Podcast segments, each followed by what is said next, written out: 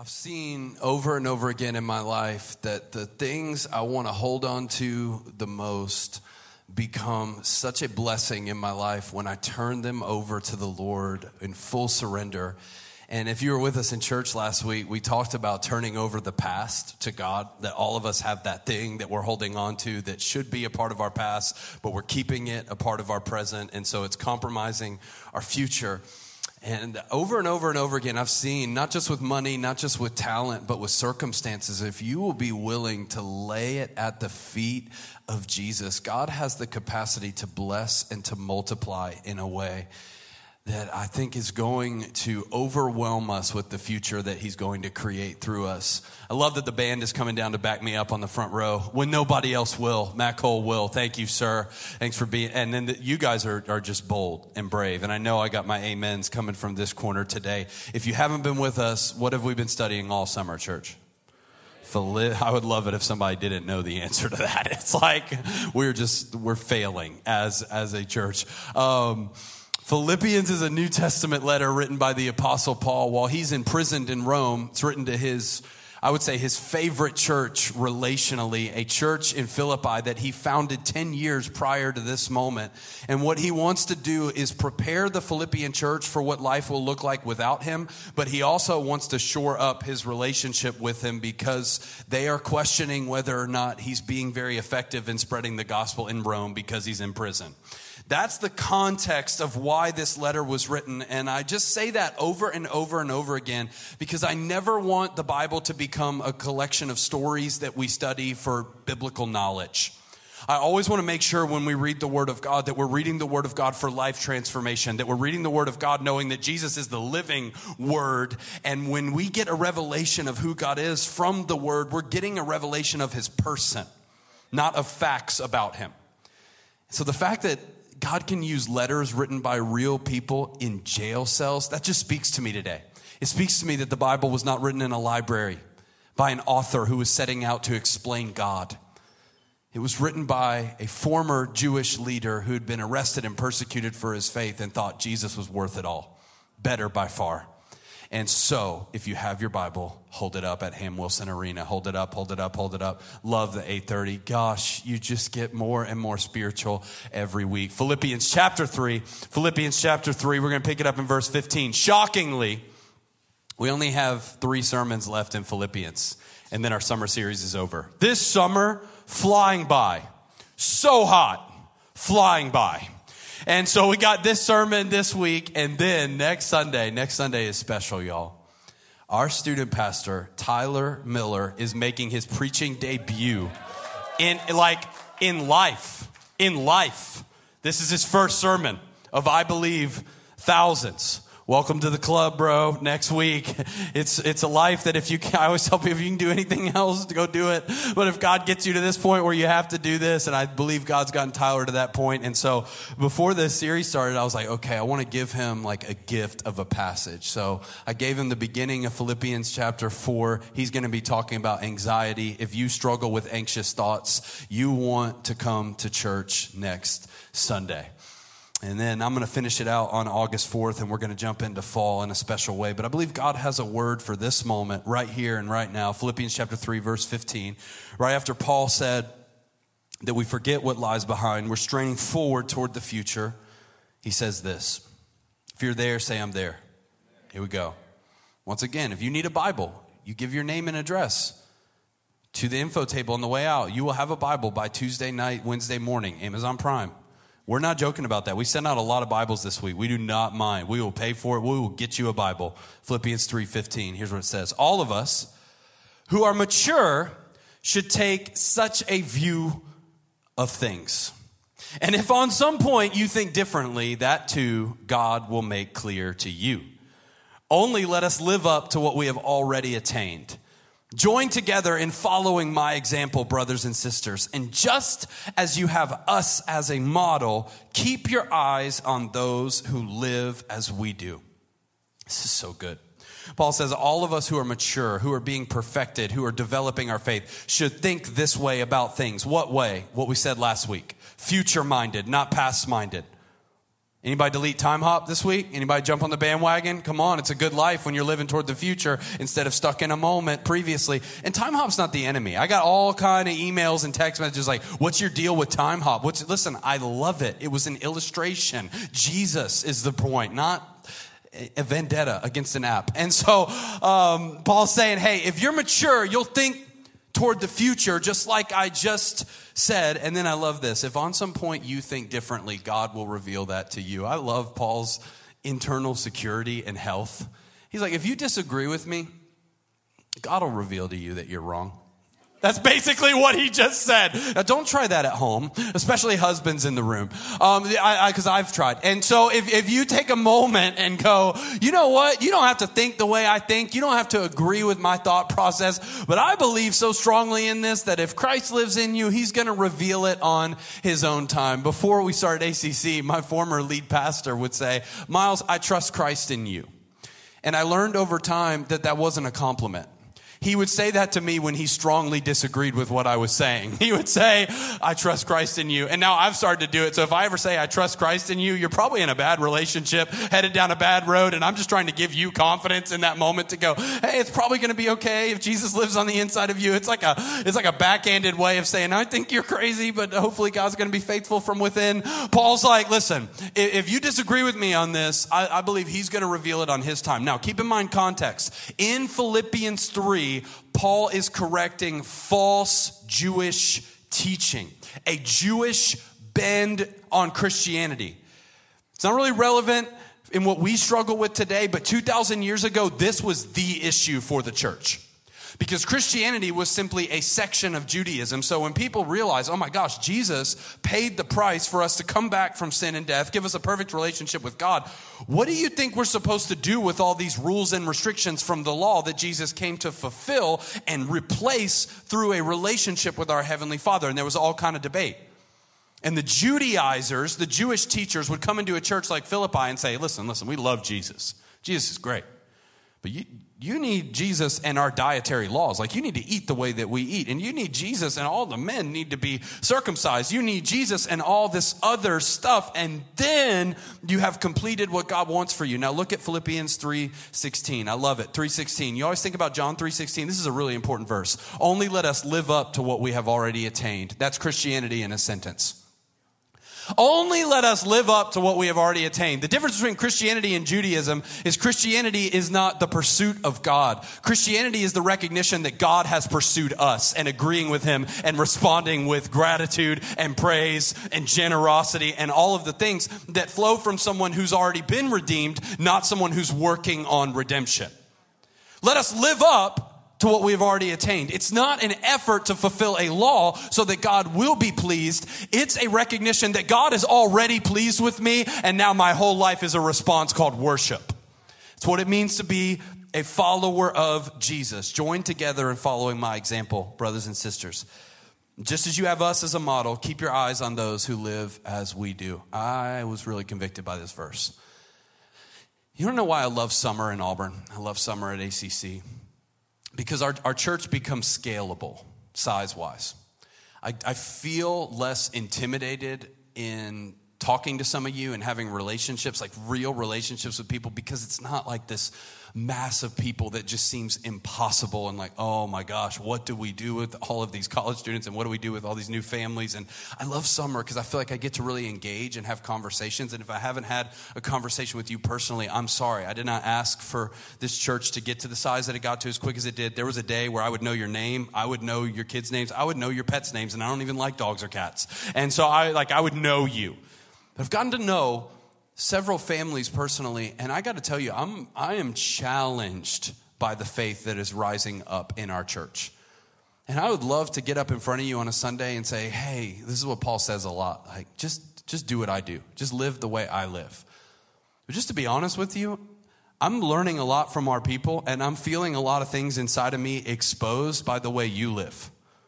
I'm at a dinner with some couples last night and hearing about the, the faith that's growing at that table. And my wife and I are looking at each other like, we need to change. Like, we, we have got to become more like these people that say that they are following us.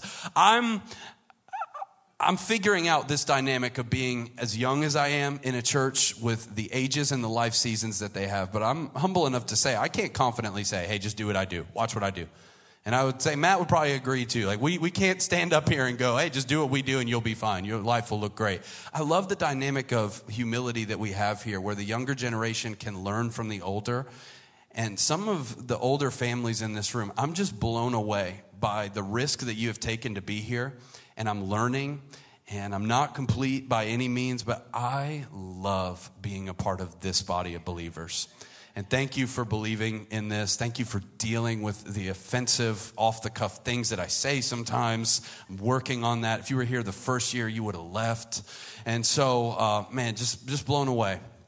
I love you guys. I really do. Here's where we're going to be living. Look at verse 18. For as I have often told you before, and now tell you again, even with tears, many live as enemies of the cross of Christ. Their destiny is destruction, their God is their stomach, and their glory is in their shame. Their mind is set on earthly things. But our citizenship is in heaven, and we eagerly await a Savior from there, the Lord Jesus Christ, who by the power that enables him to bring everything under his control will transform our lowly bodies so that they will be like his glorious body. Look at the person next to you and say, That's good. That's, that's really good. That's a great section of verses. So mark this in your Bible. This is the only known place in the Bible where Paul cries while he writes something. Only spot says, All right, I'm in tears while I'm writing this now. I'm in tears because many live as enemies of the cross of Christ. That's the Judaizers, those teachers that are saying, Hey, add all these laws to what Jesus did. And I love that Paul's not just angry, he's sad for them that they don't get it. And what are his three statements about them? Their destiny is destruction, their God is their stomach, and their glory is in their shame. Now, notice Paul, a few chapters earlier, when he was correcting false motives about Jesus, he still celebrated the preaching of Jesus. But when there's a false gospel, it must be corrected and it must be condemned. There's a difference. Remember, not everybody who preaches in a way that you don't agree with is a false teacher. Some of them just have motives that you should question and still celebrate that the gospel is going out. But when you got a false gospel, when you got, that's not the message of Jesus, guys. Because what are they doing? Their destiny is destruction because they don't have a sacrifice for sins. If you try to add to the cross, you're an enemy of the cross. Their God is their stomach. They're living for dietary restrictions. They're trying to serve their own stomach, going, man, this is, it's so important what we eat. And their glory is in their shame. The thing that they are the most proud of physically is the thing they should be ashamed of circumcision.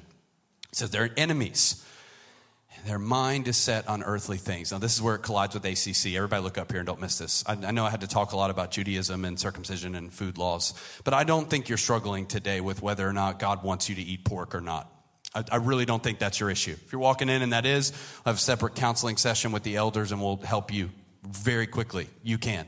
And so um, I, I don't think you're walking in wondering that. But when it says, and we'll highlight this on the screen, their mind is set on earthly things, I was like, that's me, that's us, there's our problem. And that is why this installment of our Philippians series is going to be titled Mind is Set. Mind is Set. Look at the person you ignored the last time I asked you to talk to somebody and say it's a mindset. It's a mindset. The mind is set. I believe that our problem today lies in the way we allow ourselves to think about ourselves, about life, about God, and about others.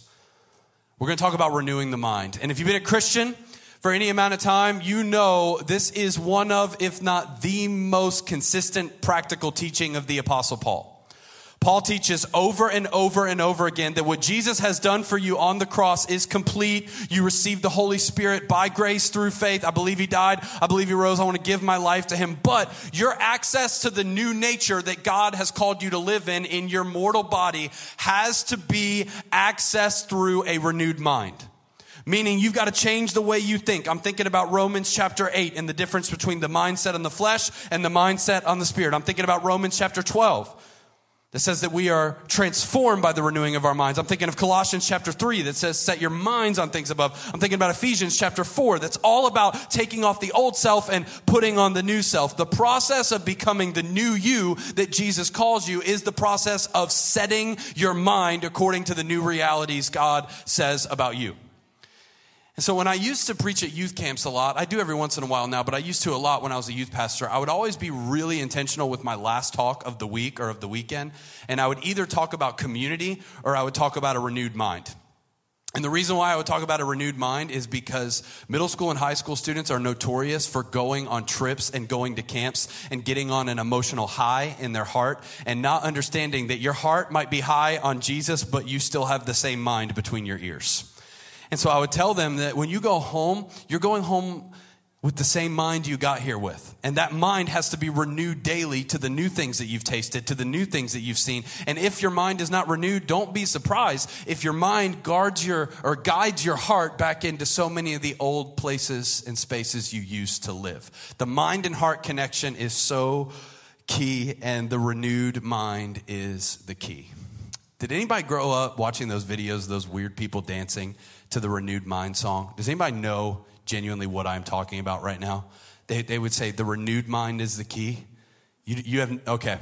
I've gone back and forth about a hundred times this morning about whether or not I was going to show you this. I told our creative team, get, have this video ready. I might show them, but I don't want to scar them. But since no one in the room is even slightly aware of this, and I don't believe that you're actually going to YouTube it, I'm going to show you. You ready? Watch this. Put this on the screen. This is what people would watch growing up in church in the early 80s.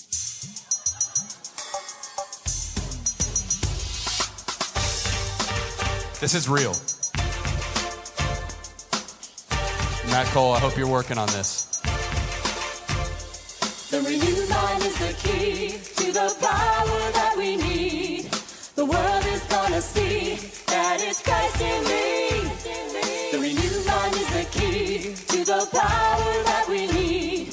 The only way to be strong in victory. All right, let's let that be all. That's real. I'm dead serious. A renewed mind is the key. I grew up and I, I thought that was cool. I was like, oh man, like real instruments in church. So once again, when we get the question, why are young family, why are young people leaving the church? Because they grew up and we showed them stuff like that. You would leave, you would run. The renewed mind is the key. How many of you honestly have seen that video before you walked into this room? You know, okay, okay. I, I, knew that it was more than just my weird Southern Baptist church in metro Atlanta, Georgia. Okay. Um, the renewed mind is the key. This, this got instilled growing up through weird dancing and weird worship leaders. I love how relevant they believe they are. And I love how when the females are dancing, the guy in the middle is just looking back and forth. Matt's going to have that one ready for the 1030.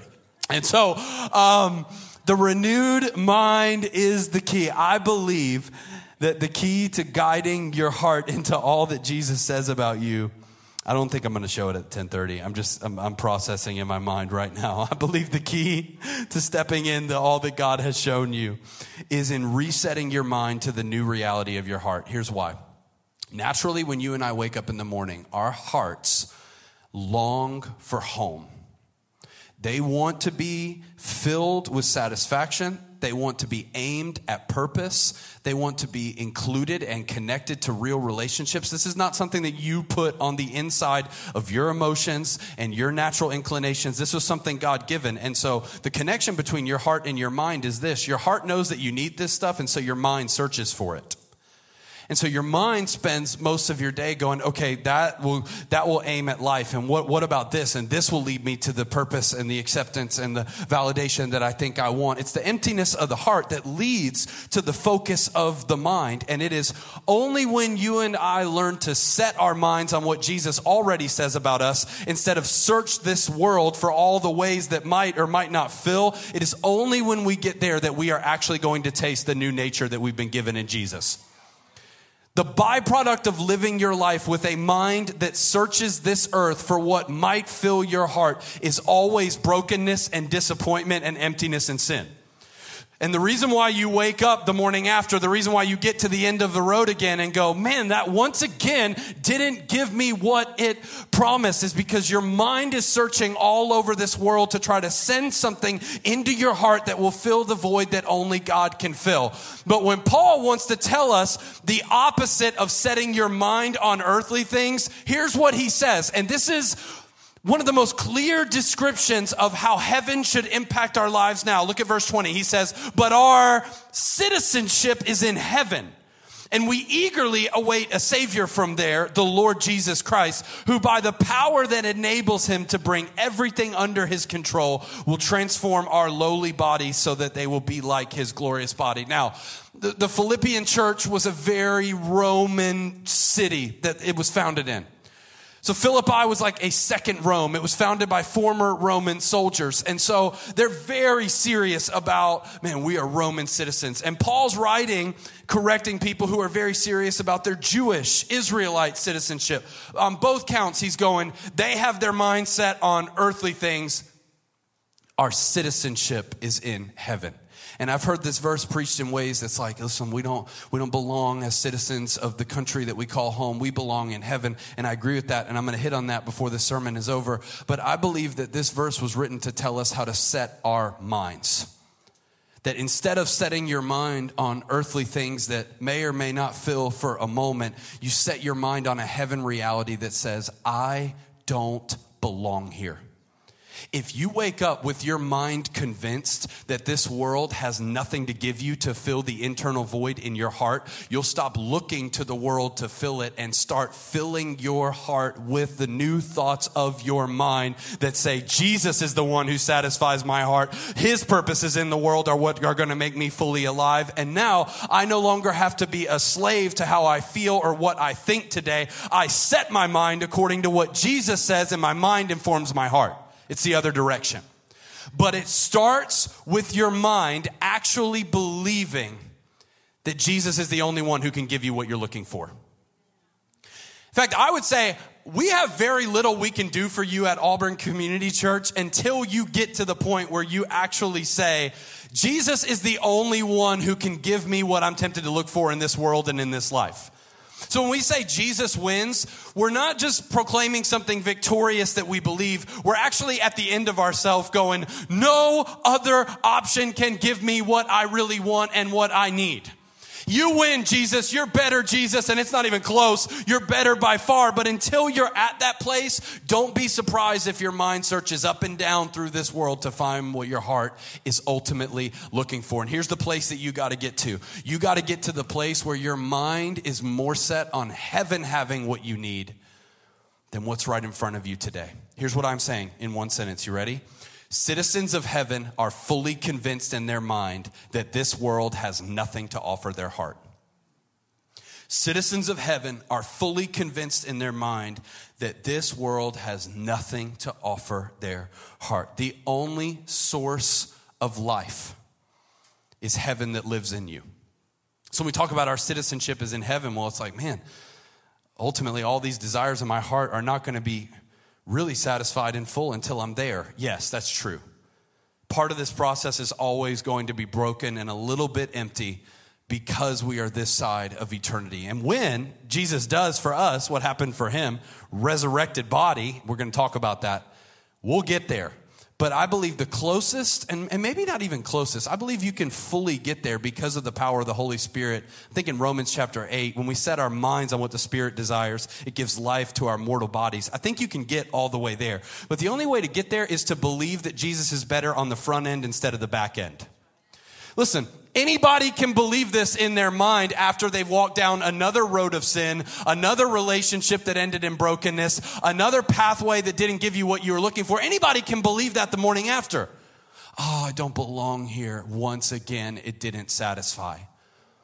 But a citizen of heaven is able to wake up in the morning and set their mind beforehand that, you know what? I could look a lot of spaces and I could look to a lot of people and I could go down a lot of roads and explore a lot of options. But at the end of the day, I'm not where I belong. I don't belong in this world. I'm not a citizen of this place. I actually belong in a heaven reality. And if I can go ahead and make up my mind right here and right now that no place I could look today can give me what I really want, maybe I'll find the one thing my heart longs for better, the one person my heart longs for. His name is Jesus. See, the message today is so, so simple. Stop searching, start setting. This is what it looks like to be a Christian. Stop searching in your mind. Anybody just driven crazy by how aimless your mind is? Especially in a generation of social media where we've got these devices in our pockets that are offering to think for us. And so we spend most of the day just searching, not even necessarily for something that will fill the void. We've given up on that. You know what we're searching for? We're searching for something that will numb the pain. I'll just be honest with you. That's why I use social media and my phone as much as I do. It's less about finding fulfillment. I don't believe that stuff can fulfill me, but I do believe it can get me a shot of something that can numb me from feeling the pain of not having what I truly want on the inside and not thinking the way I truly want to think. Sure, you'll just think for me. Sure, you'll just feel for me. Sure, I'll just let you decide instead of setting my mind to the reality of no, I was not made to live that way. I'm not a citizen of this world. I'm a citizen of heaven. I belong there. I belong in his presence and I will be there one day. But heaven can come to earth today if you set your mind to that new reality. It's possible. Heaven lives in you. Did you know that, Christian? But heaven will feel like it is sleeping on the inside of your soul until the Spirit is awakened by a mind that is set on things above. The Holy Spirit loves when you think about heaven. Do you know that? This is why one of the enemy's main attacks on our minds is to get us to think about anything and everything except the fact that we are going to die and live forever somewhere else. That's why, when's the only time we think about death? We're at a funeral. If we, if we can avoid it until that point, we're not going to think about the expiration date of our lives. We're not going to really explore anything eternal until we absolutely have to because it's too painful to think about. When the Christian life is the opposite, the Christian life is start your day with, I'm not going to live forever here.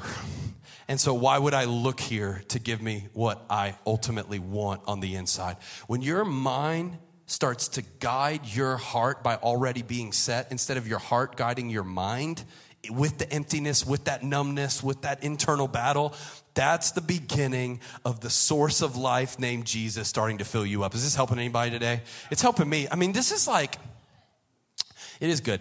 This is like Christianity 101. And, and I think a lot of times we get more impressed by some kind of new teaching or a wave of freshness that's like, oh, I've never thought about it like that before. But maybe if we just come back to the beginning and start with the very beginning of that sentence, I never thought about that. It starts with your thoughts. The basics of Christianity is Jesus has died to save you, given you the fullness of life here and now, lives on the inside of you, but he's not going to seem alive on the inside of you unless your mind has been renewed to the new condition of your heart. Your mind has to be set. Your mind has to catch up. Somebody say it's a mindset. I want to teach you how to set your mind. I'm going to give you three things that you need to set your mind on every day. This does not take long. In fact, I believe it could take 15 seconds. If you legitimately sit down and actually let these three statements roll through your mind, I believe it will wake you up. More than that, it'll wake up the spirit within you who was never sleeping. You were the sleeper who needed to be awakened by the Holy Spirit, who's just on the inside of you, quenched by all the things that you're trying to numb that internal emptiness with. But now he's awakened the moment you go, Oh my gosh, I'm setting my mind on things above. I'm setting my mind on Jesus. I'm awakened to the fact that I'm going to die and live forever in his presence. And now I can see clearly. Three statements. My mind is set, number one, on what matters in life. On what matters in life. Paul says their mind is set on earthly things. Yes, it is, and so is ours. Naturally, our minds race all day long with the cares and anxieties of this world. One of the most beautiful things about eternity and the fact that we won't continue this life forever is that when you start thinking about heaven for just a few seconds, it simplifies life a lot. Very few things that you're freaking out about, that you really care about, that you're overwhelmed about, actually ultimately matter. Very few, if any. So you start exploring in your mind of like, okay, this life's going to end. I'm not taking any of my stuff with me. I'm not taking any of the results of the things that I'm so overwhelmed by with me. I'm only really taking my own intimate relationship with Jesus and how God used that in the overflow of the relationships around me. What that helps me do, and I hope what it helps you do, is overwhelm your mind with what really matters and you spend time with Jesus long enough and you realize, like, when Jesus talked about the seed that scattered, the seed that fell on the ground with the thorns, that the thorns that came and scorched the growth of, of that life were the cares of this world, the stuff that really doesn't matter. I would say 99.9% of what you are worried about, what you are anxious about, or what you are constantly scrolling in your mind about, it doesn't matter. Like look at the person next to you say, it doesn't matter. It doesn't matter. That'll help them because you know them. It doesn't really matter. But it'll feel like it matters until your mind goes, oh, that's right. I'm going to heaven and I will live forever in the kingdom of God, and He really is all that matters. And so here's what I want you to do I want you to think about heaven long enough for these three things to become clear to you. These are sub points. It's bonus day at Auburn Community Church. You ready for this to happen? For things to matter less. If you're around Jesus for any amount of time, things, what are things? Things, stuff. It's just a thing. It's just a situation. It's just a season. It's just a thing. My things matter less the more that I am around Jesus. And you know what else happens? People matter more. You start, you stop looking at all these things that you're stressed out about and these things that you need to solve and these things that you need to figure out. And you start looking at the eternal souls all around you who are all that we're really going to have in the kingdom that's to come. None of the things are coming. People are coming and they're landing in one of two places. And a lot of that landing point depends on whether or not you and me set our minds to the fact that that place does exist and it will last forever. So now my things matter less, people matter more. Now I'm able to stop aiming my day at the person I see in the mirror, which is so freeing. I'm so tired of caring about myself. I, I really am. I've, I've told our staff team it's getting scary for me how over myself I'm getting. I told them that in staff meeting this week. I said, I'm worried about how I'm going to start preaching because God's given me a freedom from really caring and, and really like wanting. I mean, I want to be wise and want to make sure, yes, I want to live my life for the glory of God. But it's like, my gosh, the stuff that our world, that our culture, even our church culture values, it just doesn't matter. What really matters is people. So I don't, like, honestly, I don't really care if you, like, theologically line up with how I'm preaching the Bible today. I care about the single mom who's at the end of herself and needs to encounter Jesus today and just needs somebody to hug her and love on her. And that's the kind of church we want to be. That's what I mean by people matter more than things. It's like I start thinking about eternity and I go, yeah, that thing I'm tempted to really grab onto really doesn't matter. And she does, and he does. And they need me to get my eyes off of myself and onto them. You know what else happens? Things matter less, people matter more, Jesus matters most. You come to figure out that there is nothing that matters at a higher level than his kingdom, than him being glorified. I was on my face praying for you this morning and thinking about the kingdom of God, and I felt so small in such a beautiful way. Do you know when we go to heaven, we are going to be like 0% of the focus? so beautiful. I was thinking about what Jesus' entrance is going to look like into his kingdom and how little anyone there will be thinking about me or you and how awesome that is. Like he'll care and he'll love us, but like he's the goal. He's the lead story. He's the front page and the back page, alpha, omega, total story. But you don't really believe that in your mind until you think about heaven. It's not enough to just think about when you prayed the prayer to receive Christ and all the things that God's doing in your life right now. You've got to think about eternity. You got to get your mind on that space that's not yet seen and the things that we don't know and go, oh my gosh, you matter more than anything or anyone else matters today. And now watch this. My heart will become a reflection of my mind that's already been made up and set. Instead of your mind searching all day for who it's all about, from the beginning, it is set. Jesus matters most. So your mind has to be set on what matters in this life. That's number one. Number two is this my mind is set on who satisfies my heart. On who satisfies my heart. Our tendency is to operate from internal depletion and inadequacy And so, so many of our actions are simply to answer the question that rings true in every human soul, no matter how young, no matter how old, no matter how tough, no matter how bold. It's this question Am I enough? Am I enough? And when will it be enough on the inside of me for me to truly be satisfied? And you're going to find out one of two ways in this life. Everybody, look at me and don't miss this. You're going to find out one of two ways every day that you live that the only person who can satisfy the human heart is Jesus. And you're going to find out by looking somewhere else and ending up burned and broken again. Or you're going to find out by actually setting your mind to it at the beginning of your day, and He never disappoints. He'll overwhelm you with how much better He is than you actually thought He was. Psalm chapter 90, Moses said this. He said, Satisfy us in the morning. You don't got to turn there, but I want you to pay attention to the word morning. Satisfy us in the morning with your unfailing love that we may sing for joy and be glad all our days. I think about Moses writing that, and I think about the manna in the wilderness and how in the morning they had just enough. And I like that he says, Satisfy us in the morning with your unfailing love. Why? Because if you wait until evening, it'll be too late. You'll have tried to satisfy yourself all day with things that don't satisfy and end up in that broken pattern that you've repeated again and again and again. You've got to get yourself satisfied internally in the morning with God's love. How do I do that? I set my mind on the fact that I can go in any direction today and none of it is going to satisfy the desires of my heart.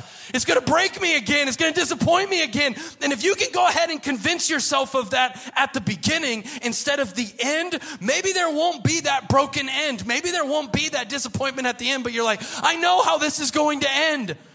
And the only way I can stop that cycle from continuing to perpetuate is if I renew my mind right now. It won't. He won't. They won't. He will satisfy.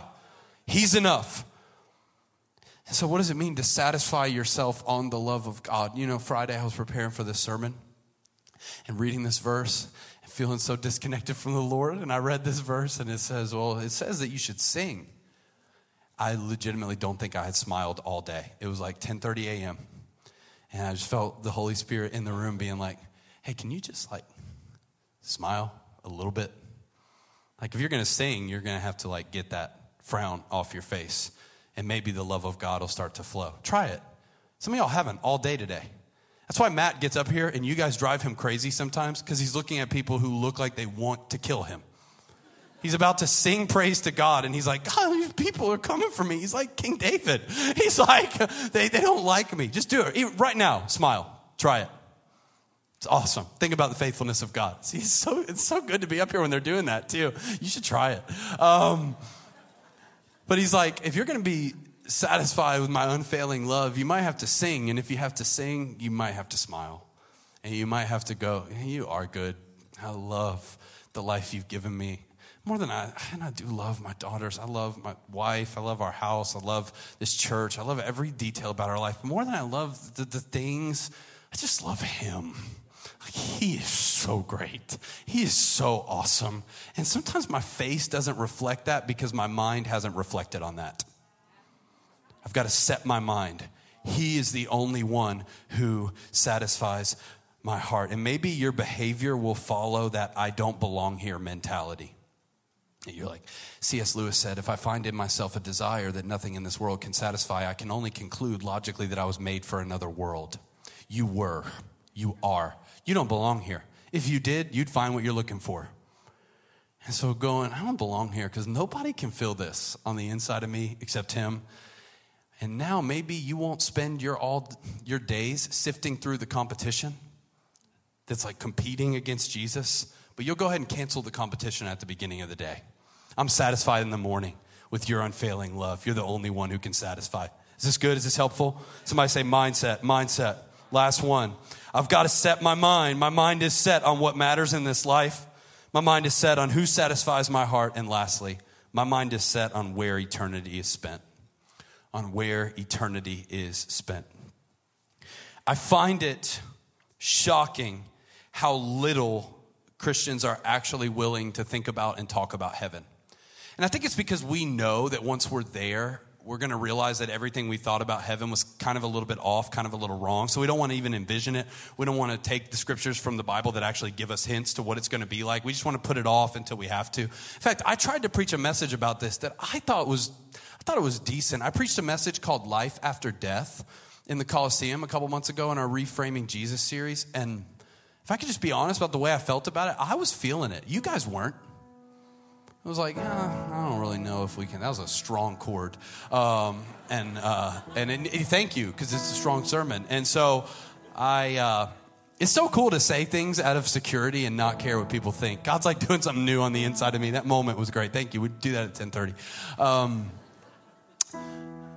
I preached that message, and I was like, man, wow we do. We need to think about the fact that we're going to live forever in heaven. We need to think about the fact that we live in resurrection bodies. And I could just feel the confusion in your eyes. I could, I could sense it. If you have never read the book Heaven by Randy Alcorn, you need to read the book. He basically sits down and says, "Hey, nobody's ever endeavored to like explain what we do know about heaven." From a biblical perspective and so i'm going to do it and here we go he gets into the specifics like like this is what i think we'll do every day this, these are things that will be in heaven. These are things that won't. This is what life is going to. You know, in heaven, it's not an eternal worship service where we float on clouds with overweight babies and enjoy the songs of the angels. That's what we think. Like, oh, heaven, I don't really want to. Like, like, we'll be alive. A new earth is heaven. So we're, we're not like going to some faraway place that we've never seen before. God's going to redeem the earth and create a new earth. It's called the New Jerusalem. We're going to live there with resurrected bodies. What are they going to be like? Like Jesus's? Did you not read the verse from Philippians? Who will transform our lowly body to be like his glorious body. What did his, his glorious body do? Some cool stuff. Walk through doors. Eat. What do you, what do you think food is going to be like? You guys are doing it again. You're looking at me like I shouldn't be that excited. I am excited. And I think it's amazing that we're going to spend forever in a space that overwhelms our heart with satisfaction so much so it will be hard to believe we could be more satisfied. But what does scripture say about Jesus? It says that in his right hand are pleasures forevermore. Do you know what we're going to do in heaven? Have God show us all the things that we were made for, none of them more than himself. And so now I've got to like I've got to think about that. I've got to make up my mind. Oh my gosh, heaven is where I belong. And if we try to build a kingdom for ourselves this side of heaven in the United States of America, we will end up disappointed. Coming into a year 2020, the, the division's already rising up, our hopelessness in our political system, even though I believe our political system is the best that the world has to offer, so broken. If you still have hope that being a citizen of the United States of America is going to be the key to world peace and this life being fulfilled, good luck. But I believe the message that we are citizens of heaven is more than even that. It's a knowledge that in heaven, the king of my heart will be the king of all. I love, love our democratic republic. Love, even with all the division, love that we get to have an election. But I'm, I'm, I'm, I got some news for those of you who are convinced that that's the only way to do it. Heaven is not a democratic republic. Heaven is an absolute monarchy. It is a monarchy with one king. There are no elections. There is no voice saying, well, I think this person should rule. There's Alpha and Omega. He's been on the throne from the beginning. He'll be on the throne forever. He's King of kings. He's Lord of lords. His name is Jesus. But he's not just the King of heaven. He's the King of heaven on the inside of my heart. And he'll be awakened on the inside of you when you set your mind on things above instead of things of this world. And so now in the morning, what would it look like? To set your mind on what matters, to set your mind on who satisfies, and to set your mind going, oh, I'm one day closer to forever. And for most of you in this room, that's great knowledge. For a few of you, that's scary. Because some of you don't know Jesus personally. And if I could humbly just tell you today, if you don't know Jesus personally, your eternity is not spent in a place called heaven. The only reason why we call it heaven is because Jesus there is there. Heaven is wherever Jesus is. It's not a place, it's a person. So if Jesus comes to earth and builds a new earth, that's called heaven and earth colliding. So cool that it collides in us right now. But if you're here and that collision's never happened, you will not spend eternity in the presence of Jesus because Jesus cannot be, God cannot be in the presence of your sin. That's why Jesus had to die. That's why God couldn't just, okay, forget that they did a bad thing. They can come be with me. No, there had to be a price, a perfect sacrifice. And that sacrifice was paid for you, but it's not effectual until you have a moment where you go, okay, I surrender. You are the only one who satisfies my heart. I want heaven forever. I want to live my life for who matters most. It's you, Jesus. And if that's you in this moment right now, I want to ask you to take a step. I want to ask you to pray a prayer to invite Jesus into your life, to live life in our faith community here in Auburn, Alabama, or in another one if you feel called. But this is what it means to live as a citizen of heaven in a lost, dark, and broken world. Would you close your eyes all over this room? The band's going to come up here. I just want to ask if that's you today, if you're here and you would like for me to guide you in a prayer to invite Jesus into your heart, would you just raise your hand right where you are right now so I see you, so I know that's you in this space? If you're like, man, I, I want Jesus, I want Jesus today. I want to know that my home is in heaven. Wow. Wow. I want you to pray a simple prayer. You can put your hands down. I want you to pray this prayer Jesus, I give you my life. You can have my heart.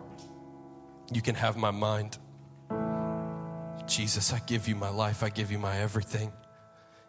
I know you and God have a lot more to talk about than just those few things, but this is a huge step for you. It's a huge step of surrender. Jesus, I'm yours. If you're here today and you would say, Man, I am going to heaven, I do believe Jesus is the Son of God, but my mind has been on earthly things lately and I want to make a physical commitment to setting my mind on heavenly things. I'm awakened in this moment right now. I want to pray for you as well. Would you raise your hand right where you are right now? If that's you today, your mind's been on earthly things, you've been stuck, you've been frustrated. Father God, I thank you for the honesty that's present in this room. I thank you that your spirit is here. I pray in Jesus' name for these hands lifted and these families and lives represented, that heaven would collide with earth today and that it would happen because we set our minds on heaven. Wake us up to who you are in this space. In you, in you alone is life. In you, in you alone is heaven. So, God, we see you. You're all that matters. God, take this offering today. Take these moments that we get together and make them count forever. We sing to you now, reminding our hearts with smiles on our faces that you are who you say you are. We give you this moment in Jesus' name. Amen.